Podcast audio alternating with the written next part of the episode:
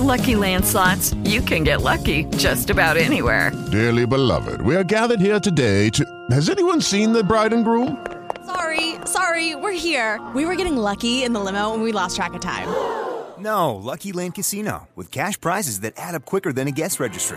In that case, I pronounce you lucky. Play for free at LuckyLandSlots.com. Daily bonuses are waiting. No purchase necessary. Void where prohibited by law. 18 plus. Terms and conditions apply. See website for details. Blog Talk Radio.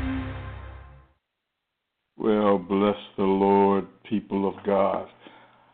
How are you tonight? I pray that you are doing well and that you are walking in the blessings of God, that you are taking a walk by faith that you might please God. This is just another wonderful day, and I am thankful that you are with me tonight for the Word on Wednesday. Uh, we have been journeying through First Samuel, and we now are concluding chapter 26, and tonight we'll move into chapter 27. Um, for those of you who are out here for the first time, we have been journeying through this for several months now and have been diligently studying to see how God will transform a nation of scattered tribes who are in the promised land doing what they want to do, how he will transform them into a nation. Uh, in the process, we have watched how God moved uh, Israel from being a theocracy to a monarchy. We've watched as the priesthood begins to transition away from the house of Eli. Um, we get a chance to watch how God transforms his ideal king to rule over his people. Um, we are still at the present time uh, dealing with Saul, but over the past, I think, six or seven weeks now, we've watched as David has been in the refiner's fire as God trains him to walk in his anointing. And we have to learn. We have to learn how to walk in our anointing. This is a call. There's a process that God takes us through after He saves us. And this process is called a holiness or sanctification. And what God is doing is He is exposing David's flesh and teaching him how to walk following the Spirit of God, following the Word of God. And there's a wonderful um, there's a wonderful comparison that we can make because we saw early on that Saul did not walk according to the Spirit of God. Saul didn't walk according to the Word of God, but instead Saul followed after his own flesh. And now we have David, who has who's been empowered by the Spirit of God, and he now is doing, he's done great exploits for God. And what we're seeing now is, is we're seeing God begin to put the finishing touches on David. Um, before we go into the review and then st- finish off chapter 26, um, let's have a word of prayer, and then I want to invite somebody to to give their life to Christ. So let's let's start with a word of prayer. Uh, eternal God, our Father, it's in Jesus' name that we come tonight, and we come by faith. We come trusting in you. Father, we know that your word won't return to you void. And we know that there are people out there who are listening uh, in radio land who who need you and who need this word. And they don't need to hear me. They don't need to hear my notes. They don't need to hear uh, what I think this is. They need to hear from you tonight. Some are in dry places and they thirst after you. Some are in places of confusion and they need to they need to they need to see you. They need to experience your peace. And still others, oh Father, are are desperate. They're in places of desperation and confusion, and they're longing after you. They're longing to hear a word from you. They're longing to hear you say, I love you. They're longing for you to just show them any kind of concern because their faith has been tested, they've been in the fire, and, and, and, and they really, really, really want to know that you're there with them. And Satan is doing everything he can to, to break their backs and to break their faith and to cause them to be disgruntled and cause them to walk away. Oh God, tonight, this night, I would ask that your spirit would minister to them. Then, Father, strengthen them by your word. Encourage our hearts tonight from your word. We thank you and we praise you in Jesus' name. Amen. Now, one of the reasons that we do this broadcast each week is not just to teach the Bible, but that you might that you might get a revelation of God. And there are some of you out there who never got the revelation of God, and this is your first time. And so I came to tell you tonight that, that God loves you, that God is concerned about you. He's so concerned about you that He allowed His Son to die for you, and He wants you to trust Him, and He wants Him to he, he wants you to trust Him to bring you salvation, to deliver you from where you are, to deliver you from the grips of Satan, deliver you from the sinful life that you now live, deliver you from misery, deliver you unto eternal life. And Jesus died for that. Jesus died for your sins. Even right now, Satan is telling you, oh, you're a sinner, you ain't no good, blah, blah, blah, blah, blah. And the fact is this all of us have sinned. But there are some of us like me who, after recognizing that I had sinned and that I was sinful and that I practiced sin, but wanted to be connected to God. And we heard the gospel message, and the gospel message is simple that Jesus died for our sins, and that on the third day he rose again, and that God had given him over as our offering for sin, and that he paid it all for us. Now, now, all we have to do is trust in the work that God did through his son Jesus by believing that Jesus is the Son of God, and we can be saved. And so, if that's you tonight, I want you to just pray and say, God, I believe that Jesus is the Son of God, and please save me, and God will save you. And then after you do that, I want you to find uh, another Christian or a church, and they can lead you and teach you more about salvation and teach you more how to walk before God.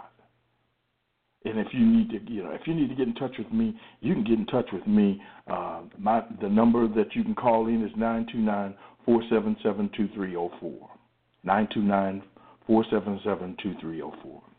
Amen. So get saved. Get that gift of God. Get Jesus in your life. Hallelujah. Now, let's move on. The last time we talked, we were talking about, we were still in the refiner's fire. And in the refiner's fire, what we, um, we learned some things.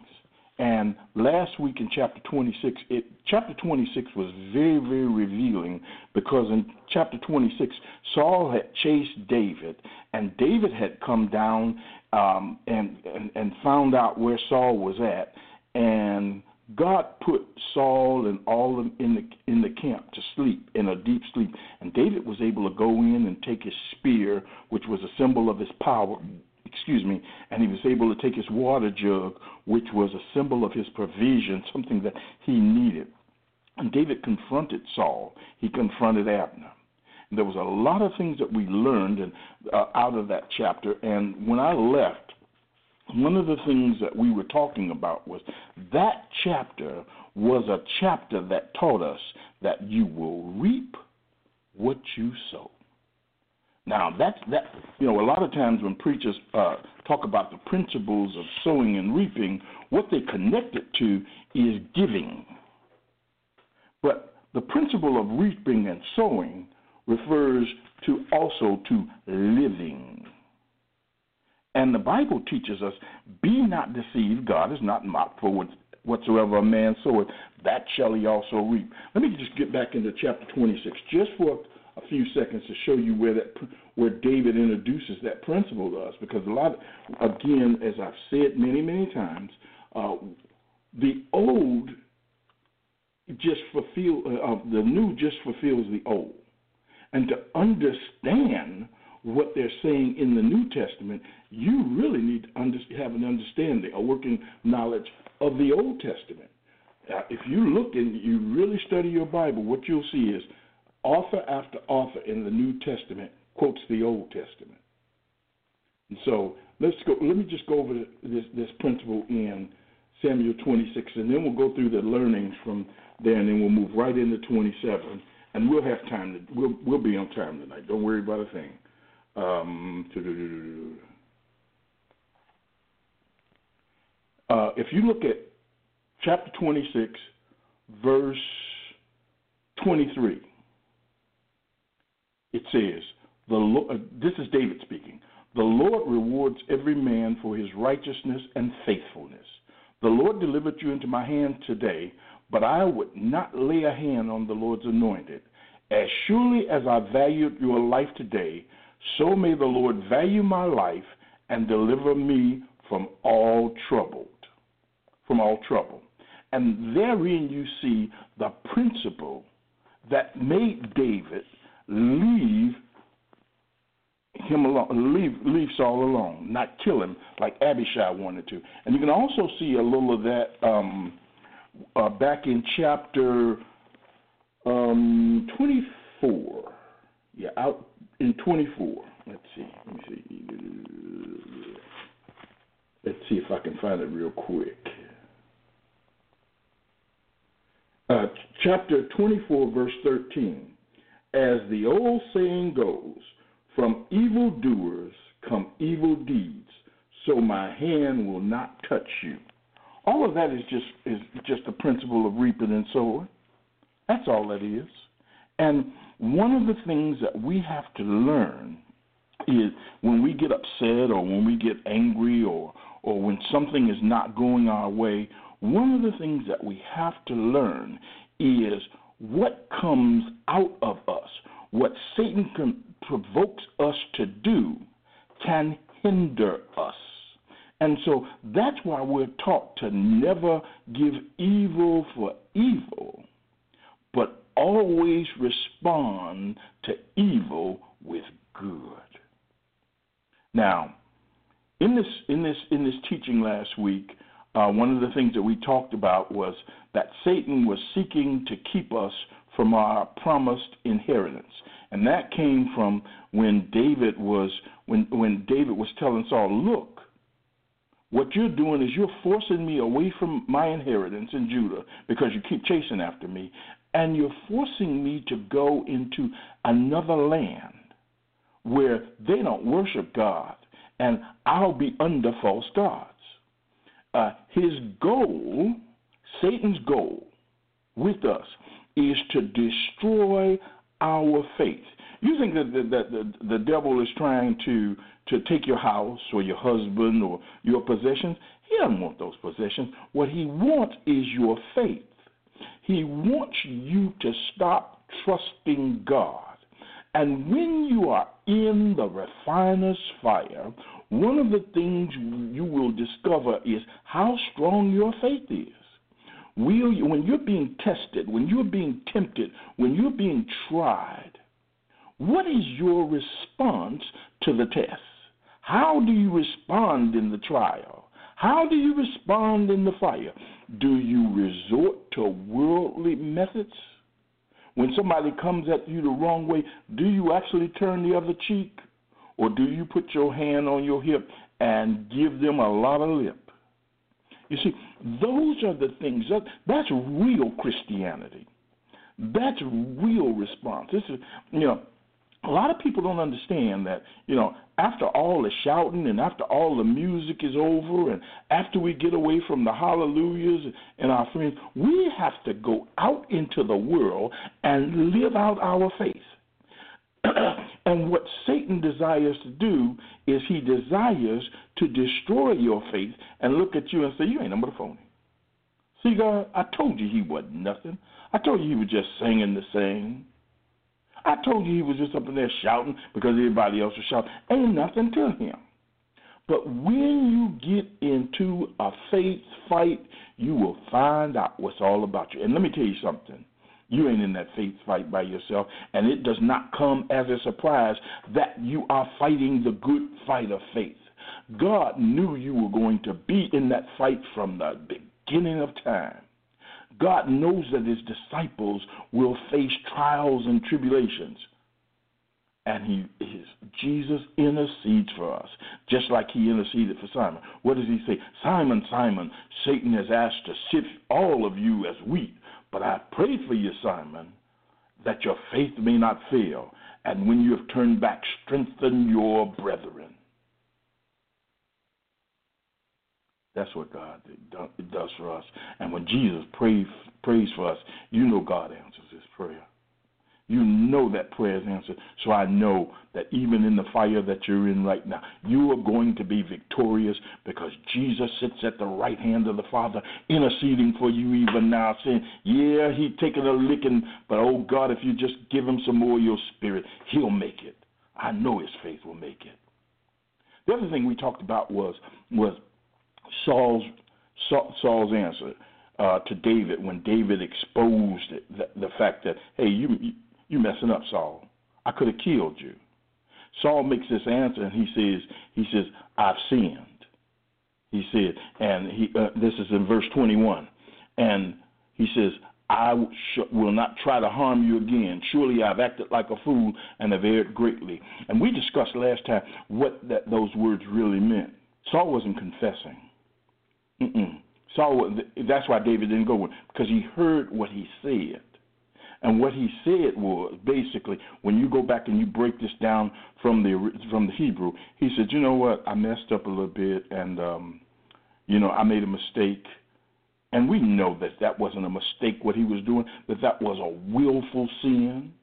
And Saul would not repent.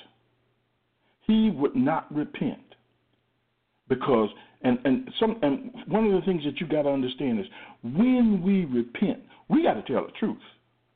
We have to tell the truth. There's no such thing as, well, you know, God, um, I'm sorry.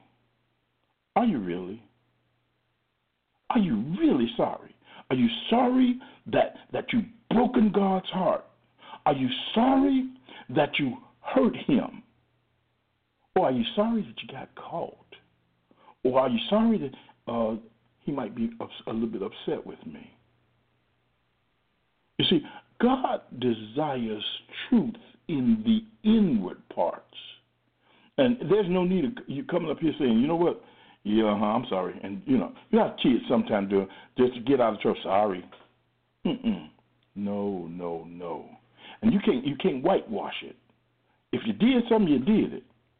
And when you repent, when you confess your sin to God, what does the word say? He's faithful and just to forgive our sins and to cleanse us from all unrighteousness. Saul is at the point where he could be cleansed, where he could be forgiven, and he says, No, he won't tell the truth. True repentance. Repentance requires truth. And point number six from there, you reap what you sow. And I, I talked about that earlier. When you sow righteousness, you get God's righteousness.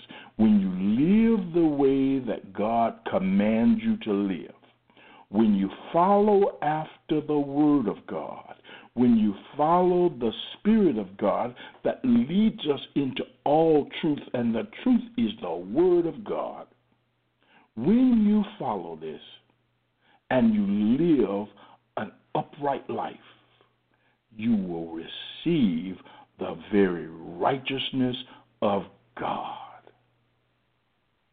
You shall know the truth, and the truth makes you free. Jesus says, I am the way, the truth, and the life. And no man comes to the Father except that they come by me. God made him who knew no sin to be sin, to be sin for us, so that in him we might become the righteousness of God. That's 2 Corinthians 5.21. What are you saying here? We, I'm saying that our righteousness, which is as filthy rags, our lives, and when we try to live them according to the Word of God, we we we, we keep messing up. But when we're trying to live according to the Word of God, we're trying to walk upright, and the Spirit of God is helping us as we go through the transformation process. We put that filthy rag in there, and in return, God gives us His righteousness. So, wait a minute, let me say that again what we what we put in is not worthy of God. But what we get out is God Himself. We give ourselves over to Jesus. You remember the song, I came to Jesus just as I was, weary, worn, and sad. I found in Him a resting place, and He's made me glad. What made me glad about it? Well, I came in there messed up, but I came out of there fixed up. God transformed me and is transforming me into the very image of His Son. He's perfecting me. He's put me in the fire. And when I come out, I'm coming out as pure gold. God makes us righteous through His Son, Jesus Christ. The Word says, but now, apart from the law, the righteousness of God has been made known, to which the law and the prophets testify. This righteousness, given through faith in Jesus Christ to all who believe, there is no difference between Jew and Gentile, for all have sinned and fallen short of the glory of God, and all are justified freely by His grace through the redemption that came by Christ Jesus. God presented Christ as a sacrifice of atonement. That's what we were talking about earlier. Through the shedding of his blood to be received by faith. He did this to demonstrate his righteousness because in his forbearance he had left the sins committed beforehand unpunished. He did it to demonstrate his righteousness at the present time so as to be just and the one who justifies those who have faith in Jesus. So what's all that saying? That says that God through Jesus made us righteous. It is through the shedding of blood that we who sow into Jesus, we who by faith believe what Jesus did, receive the righteousness of God. We walk in the truth of God. And that's what David is doing. David is walking in the truth of God, and he, he says, Look, God is going to reward my behavior with righteousness. And it takes righteousness and faithfulness. And it's that faith that we need to display today. Amen. What a wonderful God we serve. And with that, and I know it took, I took a little time, we need to understand that we have to walk upright according to the Word of God by the power of God's Spirit. And we don't do evil. We don't kill them when we got a chance. We don't do what the world does because one of the things that I'm troubled with with Christians is Christians who want to be in the world and do and manage their lives in a worldly manner but still claim to be citizens of heaven. No. Either one or the other. You can't straddle the fence anymore. We have, to, in order to receive the righteousness of God, you have to walk upright. You have to follow Jesus Christ. No ifs, ands, or buts about it. Amen? So, if you got questions concerning last week's lesson, you can call me at 929 477 2304, or those of you who are out on Periscope right now, you can just pop the question up on the screen. And if I don't see something if I take this little sip of lemonade, then I'm going to move immediately into chapter 27. And chapter 27, oh, he's still in the refiner's fire, but this chapter I have labeled Undercover Brother. Amen. So let me get a sip, and then we're going to go right into it.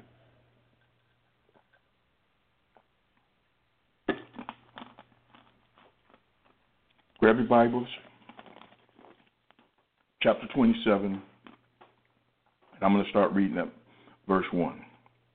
But David thought to himself, One of these days I will be destroyed by the hand of Saul. The best thing I can do is to escape to the land of the Philistines. Then Saul will give up searching for me anywhere in Israel, and I will slip out of his hand. That's so David is making a decision here. He's Saul has tried to get him to come back with him, but David hears what Saul is saying, and he says, "Oh no, I ain't going back nowhere with you.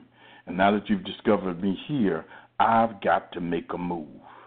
Now, if you've been following, you know that David is in Judah, and he's been run all over Judah from east to west, north and south, trying to get away from Saul. And now he finally decides, you know what? I don't know how much longer I could keep this up.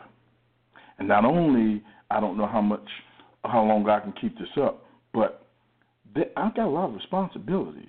When Saul was just chasing me, that was one thing. But now I've got wives, I've got children, I've got men, I've got their families, and everybody is depending upon my leadership. And I don't think we can keep hiding like this. We have got to get to a place of safety. And so he decides that he's going to go and he is going to, to the land of the Philistines. And so verse 2 says, says, So David and the 600 men with him left and went over to Achish, son of Maoch, king of Gath. David and his men settled in Gath with Achish. Each man had his family with him, and David had his two wives, Ahinoam of Jezreel and Abigail of Carmel, the widow of Nabal. When Saul was told that David had fled to Gath, he no longer searched for him. Now, his strategy works. Mm-hmm. His strategy works because when Saul finds out that David is no longer in Judah, Saul is not big and bad enough to go over into the Philistine territory and yank David out, so he leaves him alone. But there's some questions that we need to answer really quickly. First of all, Gad, remember back when when David deposited his his mother and father over in Moab? And then he got he went down and he was in the stronghold. He was in a castle and he was going to stay in the land of moab because there he was secure. And the prophet gad came to him and told him uh-uh you can't stay here. You get back into the land of judah. Remember that? Well what has changed in this word that makes david that allows david to to say, you know what, Gad, I stayed there as long as I could. Now I got to go. And why does David choose to go? I mean, after all, every in every encounter, David is victorious. David is living in victory even though it's not comfortable. Now, I want you to, as, as I say this, I want you to reflect on your life those of you who are in the fire, those of you who are being refined, those of you who are being sanctified, who are going through this, this process. Has God deserted you at all? At every corner, at every corner, David is protected and David is walking in victory. It doesn't look like the victory that he wants. David is still walking in his anointing, but he's not on the throne. But God is being faithful to David and working on David's behalf. And my question is so, why would David make this move? I mean, the same God that saved him yesterday can save him tomorrow. Hmm. You know, I looked and I looked, and I think David made a decision based on his needs and, and logic. This was just a logical decision. And this was something that David was coming to long before. Oh, I got to, I think it's a, it's a something like a mosquito or something flying around in my study. I just slap him good. Sorry about that. I got a little ADHD sometime. I'm easily drawn off track. But anyway, David makes a logical decision. And David's been pondering this for a while because if you go back and look at chapter 26, he says, he, says, uh, where is it at? Oh, go if you look at chapter 26, verse at around 19, somewhere, yeah, 19. He says, Now let my lord the king listen to his servant's words. If the Lord has incited you against me, then may he accept an offering. If, however, men have done it, may they be cursed before the Lord. Now listen to this part. They have now driven me from my share in the Lord's inheritance and have said, Go serve other gods. You see, he is so uncomfortable where he is that it's almost as if we are being told what David's thoughts are, and he says, I got to get out of here, even though the Philistines serve other gods. I'm I'm gonna have to go over to them because this ain't working out.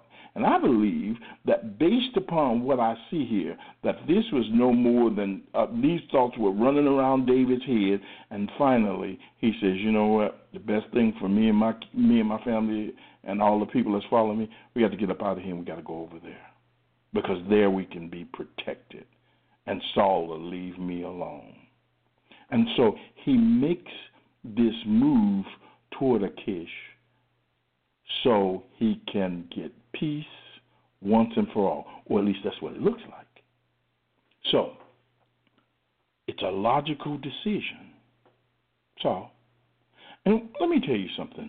Sometimes when we are when we make decisions or when we're searching out the will of God, we ask God some questions and we say, Lord, please show me the way, show me the way, show me the way.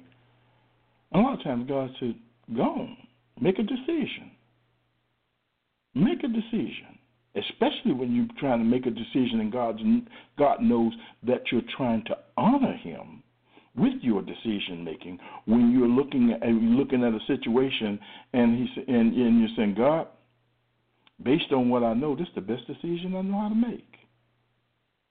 Some of us stay frozen in time because we're waiting for the Lord to do what He has empowered us to do. And the reason why we don't make decisions, the reason why we don't go forward, the reason why we don't use that noggin absent of a word from the Lord is because we think that God is going to be so upset with us if we get it wrong. Yeah. And we I mean, and I'm talking to sincere Christians now. I'm not talking to the willy nilly people who just do what they want to do and then blame blame God when they go wrong. I'm talking to people who who are on their face before the Lord, saying, "Lord, I've got a decision to make." And you said, "You said in all thy ways acknowledge, trust in the Lord with all thy heart, lean not to thine own understanding in all thy ways." Acknowledge him, and he will direct your path. I'm looking for you to direct it. I'm talking to them. There are times when you make a decision based upon the best information that's in front of you. And you put that information in front of God and you say, Look, this is what I got. And this is what I, I believe I need to do. And then He doesn't say anything. And so you wonder, say, Do I do it? Do I do it? Do I do it? After you've searched it out and you made a decision, and you've lifted up. And I, I know sometimes I try to, I try to, you know, instead of me taking that leap of faith like I need to do, I, I, I get stuck in my own logic, and then I'll say something like, "Lord, If you want me to go through that door, open it. And if you don't want me to go through that door, close it in my face. And that's kind of me saying, I'm going to go through this door. So now, if you don't go through this door, uh, then you need to slap that bad fella in the face uh, because here I come. Because I'm not doing it without you. I'm doing it with you, but I just don't know if that's the way you want me to go. But I'm going. I don't see any reason why not to. You didn't tell me not to do it. You didn't tell me to do it. I've got to trust in the sense you gave me, and you got to. I want you to speak to my heart. And sometimes he don't. He don't say nothing to me. And we got to make the best decision, and that's what David does here. He makes the best decision that he can. Let me keep going. So David and the 600 men, I'm at verse 2, with him left and went over to Achish, son of Maok, king of Gath. David and his men settled in Gath with Achish. Each man had his family with him, and David had his two wives, Ahinoam of Jezreel and Abigail of Carmel, the widow of Nabal. When Saul was told that David had fled to Gath, he no longer searched for him. Then David said to Achish, If I have found favor in your eyes, let a place be assigned to me in one of the country towns, that I may live there. Why should your servant live in the royal city with you? So on that day Achish gave him Ziklag, and it has belonged to the kings of Judah ever since. Now, so what happened here? David and 600 people, uh, 600 men, along with their wives and families, are now being hosted by Achish. And the thing about it is, when you were the guest of the king, the king was responsible for feeding you. And so, can you imagine this king every day has to come up with enough food to feed David and his army? And when David comes to him and say, "You know what? I know we're being a burden to you. So why don't you just, you know, being up in this royal city, it's not a good thing. Why don't you just give give us some place where we can go, and then we'll get off your backs. We'll be out of your hair. We'll take care of ourselves. You don't have to feed us anymore. And he and the king Achish basically said that is a wonderful idea, because feeding you jokers, woo, that's a lot. So he gives them the city of Ziklag. Now, you might ask, so preacher, why do you call this undercover brother? Well, let me show you. Let me show you what's happening here.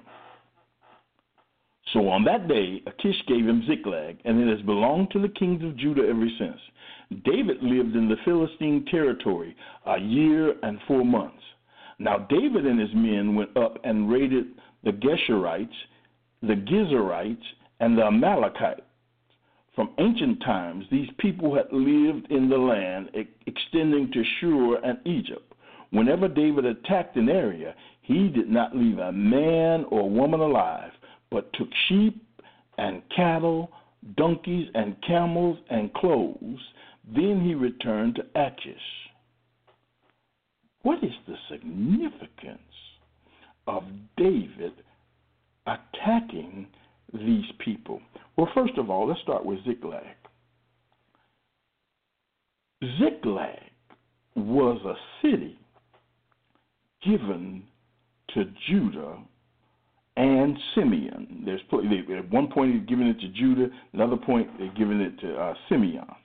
But Ziklag had been given over to them according to the word of the Lord, but Judah had failed to capture Ziklag under Joshua. Take a look at um, let's take a look at at Joshua 15 uh, chapter 15 chapter. Let's go over there real quick. You see, a lot of times what we have to do is we have to see what's going on and and how God is operating behind the scenes. David makes that decision to go and then God says, okay, you know what? As long as you're over there, let's do this. Uh, let's see, chapter 15. Is that what I see? Yeah, chapter 15. Let me look at my notes. verse 31. 1531.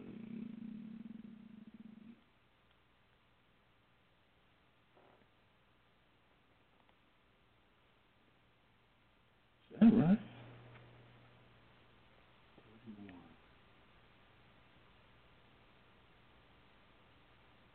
Oh, here it is. I'll start reading at 39. These are the cities that um, that got, actually start reading at the um, 21st verse and see them all. But included at 31 is Ziklag, and it's given to Judah. Okay, and then in look at uh, Deuteronomy verse 20 or chapter 20 rather. Ooh, I'm fumbling tonight, aren't I? Because I had to cover two chapters. Chapter 20, verses 16 and 17. And what those what those verses ref, will refer to is how they are to war. Because when we look at this, we say, "Ooh, David goes down there and he's killing the enemies of God," but should he do it that way? He is obeying the word of the Lord. Look at chapter 20, verse 15. This is how you are to treat all the cities that are at a distance from you and do not long, belong to the nations nearby. Or, excuse me, 14. 12. No, 13. Go 13. 2013. When the Lord your God delivers it into your hands, put to the sword all the men in it.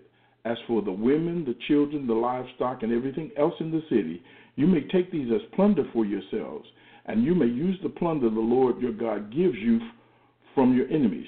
This is how you are to treat all the cities that are at a distance from you and do not belong to the nations nearby. However, in the cities of the nations the Lord your God is giving you as an inheritance, do not leave alive anything that breathes. Completely destroy them. The Hittites, the Amorites, the Canaanites, the Perizzites, the Hivites, and the Jebusites, as the Lord your God has commanded you. Otherwise, they will teach you to follow all the detestable things that they do in worshiping their God, and you will sin against the Lord your God.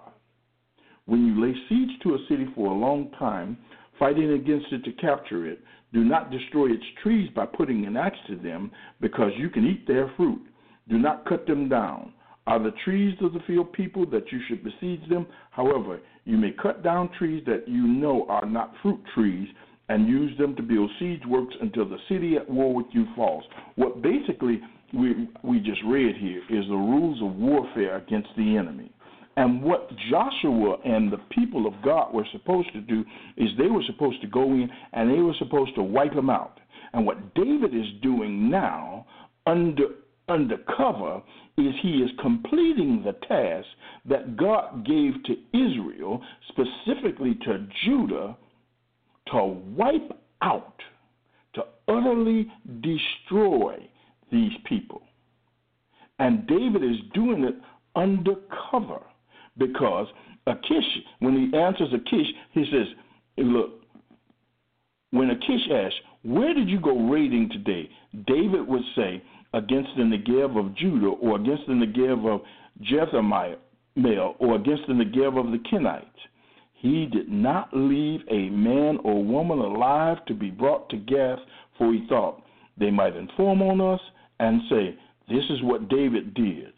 And such was his practice as long as he lived in the Philistine territory.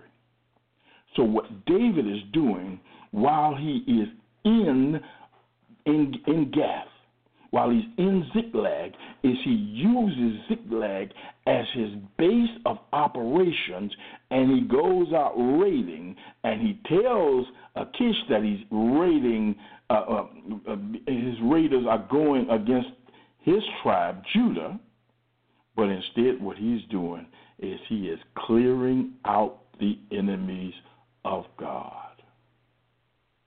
He's just destroying them.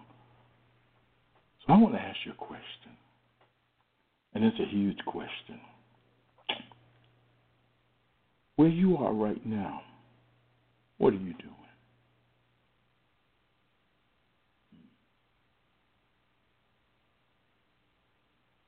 What are you doing? I look at these jobs that we're on, where we are in the world, where we are in enemy territory. And I've come to the conclusion that God has planted us in the place that He wants to use us. But so oftentimes we get so caught up in what we want to do and where we want to go that we forget that we are instruments of God. David is an example of what it's like to be used by God as an instrument, even where He is. And my word to you tonight is wherever you are, let God use you. Work according to the Word of God. You see, we wrestle not against flesh and blood, but against principalities and power, spiritual wickedness in high places. And where you are, you, O soldier of God, have been assigned to take and advance the kingdom of God. And the people that you sit around and the people that you report to, or the people that report to you, are all people that God wants you to win for the kingdom. God wants you to change that atmosphere. God wants you to advance the kingdom of God. And how do you advance the kingdom of God? You advance the kingdom of God through prayer. That's the number one thing through prayer, through standing in the midst and changing the atmosphere through your prayers. You change and advance the kingdom of God through your lifestyle by letting your light shine in that dark place. Let me let me rephrase that again. Let me rephrase that. By letting the light of God shine through you in that dark place. And what does that mean? By showing God's love in operation in you and through you towards all others. You see, your behavior and how you walk before them, your conduct before them is the light that they will use, that, that God will use to draw them toward you. And you might say, well, wait, wait a second, I've been trying to live right before them, and, and they, the, the more I try to do, the, the worse they seem like they get. Well, do you know what happens when light is shined in darkness? Okay, go sit in your closet for a little while. Take a flashlight with you, but don't turn the flashlight on. Sit in your closet or sit in the dark for a little while and then shine a light in your eyes. That hurt. And so they're already in darkness, and all of a sudden here you come with the light of Jesus. And so their natural reaction, their natural reaction is to recoil because you're you're showing them something, you're showing them light, and they're used to darkness. How, uh, show you what I'm talking about? How many times have you shown kindness to a person, and the comment back to you was, "Hmm." I wouldn't done that. That's silly. That's the that's them basically saying, I'm not used to being loved. And so what you're doing is you're ushering in God into their life. You're showing them what love looks like. And true love has to be consistent. You see, that's the problem that I have. And that's the problem that many Christians have. I'll do good for a long time, but all of a sudden, you'll find that corn. And you know how we act when somebody step on our corns? The corn already hurting us, and here they putting their big old foot on top of it. And the next thing you know, here comes what the filth foul, you know, and you ready to pop them upside their head. But God does not want us to respond like that when they hit that corn. Know, and and when we, when we're uh, one of the things I constantly have to pray is, Lord, you have to help me now. You have to help me because you know you know you, you you know you ain't got all of this mess out of me yet. You know I'm I, I, I'm still messing some stuff up. And the Spirit of God that dwells within will strengthen you. And He will mature you and He will make you what He wants to be to give you the ability to endure. That's a wonderful thing. Oh, yeah. Some, and, and I know that there's some testimonies out there right now where ooh, that had to be God because that sure wasn't me. Because any other time I would have, ooh, I went as far as I could with her, and it was the Holy Ghost. The Holy Ghost. And so, what we have to learn how to do is have so much trust and so much faith in God that we, as we're going forward, we, we say, God, I'm following you, and I need you to, you know, because of myself, I could do nothing. And God will enable you. God will fix it for you. Yes, He will. Yes, He will. And that's what He demands of us. He wants us to take that area. So let me wrap the lesson up. You got decisions to make. David had a decision to make, and he makes the decision, and he goes over and he continues to follow the way of God. He, he is strategic in his thinking. O saint of God, you have to be strategic in your thinking. You have to walk with wisdom and knowledge and understanding. You have to walk according to the word of God. Now put all that together. And then and then say, Well now, you know, Lord, you say there's some things that you don't want me to do. I got them. I ain't doing them. But there's some things that I think I need to do. And you I'm gonna do it according to the principles of your word as best I can. Now in here you see David lying, you see David being deceptive. And I can't explain those away. I cannot explain those away. He lied and he deceived his host. We don't want to practice lying. We don't want to practice deception because those are things that come from Satan. But in this instance, right here, he did it and he made it work to the glory of God. I, I, I really struggled with this lesson because, you know, we always want to put a nice little bow on it. We always want to say, okay, you do this, you do this, you do this because of this, this, and this. Can't do it.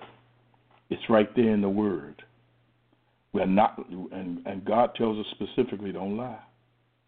Don't um, no no no no no don't deceive. No no no. David does both of them. But let me say something to you.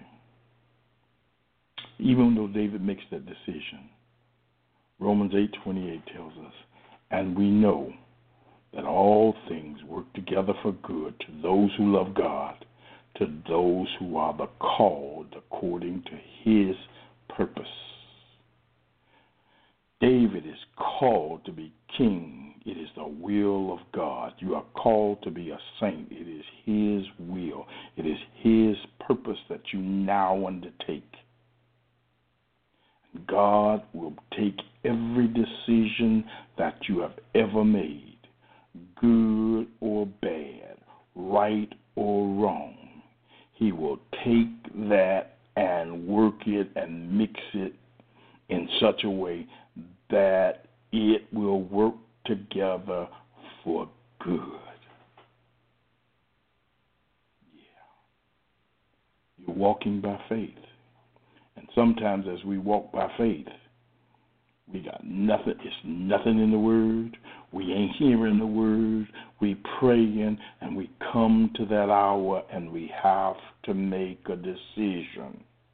And some of the decisions that we make are wrong. But because we walk by faith, because we love the Lord, because we are trying to do the right thing and walk upright. He's trying to save his family. He's trying to save his men. You're trying to save your family. You're trying to save your community. Some of the stuff that you do, it ain't in that book at all. And you're asking the Holy Spirit, lead me, lead me, lead me, lead me, lead me. Oh God, I need a word from you, or you're fasting and praying, and He said, make a decision. And you, like David, have gone before the Lord and said, Shall I go up? You've asked all those questions, and in times past, God has answered you, and boom, you just made a move. And now God is basically saying, in the fire, sometimes you're going to have to make a decision. Make it to the best of your ability. Submit it unto me. Acknowledge me. And I'll take that circumstance. I'll take that decision because this ain't about you. This is about me. And you're trying to give me glory in your life. I sometimes think about it like this it's like having a having a kid bring you one of his uh, kindergarten or first grader when they bring you those those ashtrays. Them clay. Remember, they we used to make clay ashtrays.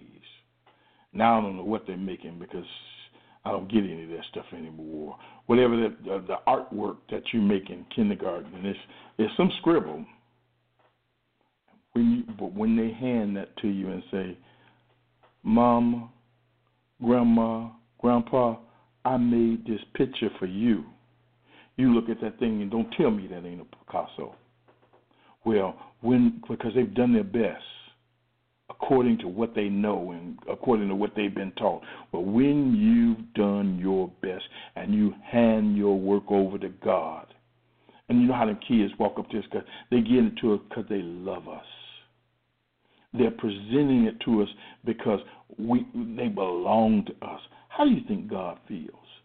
Do you think He's gonna say, "Oh, so you're gonna mess around and marry that Negro, or you went out there and made that big old bill, or you made this bad decision, and and and just get on out my face. He looks at what we give him with love, and he says the same thing that you say to the ones that you love. Look at what my baby did. Mm.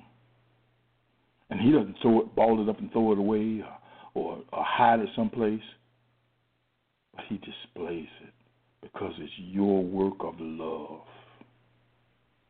Then he continues to teach you, and he continues to decorate. You know how you decorate your refrigerator, and then you got one in your office, and and you know you're looking at you, that's that to anybody that look at it, it ain't nothing but scribble, but to God, it's an offering by faith from one of His children. He wants to put you on display. He wants your work on display. Hallelujah. Hey, so the final word is this. And such was his practice as long as he lived in Philistine territory. Achish trusted David and said to himself, He has become so odious to his people, the Israelites, that he will be my servant forever. He's really got this guy snowed under he is David is really working undercover because Achish thinks, mm, I got this boy under my thumb now, and that's just what the devil thinks. Oh, we, he working here, and ain't nobody paying no attention to him. But all along, God is using David. God is using the word, and the word is accomplishing its purpose. And God wants to accomplish his purpose in you. Stop feeling bad about decisions that you made. Watch God make it all good. Stop feeling bad about the place that you're in right now. Surrender yourself to Jesus Christ. Surrender your works to Jesus Christ. Walk by faith no matter what you've done, trusting that God is going to get the glory out of your life. Amen. Let's pray. Father, in Jesus' name, we come to say thank you. We thank you for the word. We thank you that somebody somewhere has heard your word and that it, and that God is and that you've ministered to them tonight, and that the decision that they've been trying to make, that uh, decisions that they've made in the past that seem to plague them, that you've let them know, I got this, and I can make it good because you love me, and I've called you according to my purpose. Hallelujah. Well, that's our lesson for tonight. In Jesus' name. Let me just give you the blessing and then we'll go from there. The Lord bless you and keep you. The Lord make his face shine upon you and be gracious to you. The Lord turn his face toward you and give you peace, and that is the blessing of God to you and to your family, your household, your neighborhood, and all you come in contact with. I would ask that you would walk in the blessings of God. In Jesus' name, amen. I'll see you next week. Uh, next Wednesday night, we'll go right into chapter 28 after a brief review, and we'll continue to to come on with this. We'll soon we'll be um, into Second Samuel because we're just gonna keep right on going. God love you, may keep you. Jesus' name, Amen. God bless you.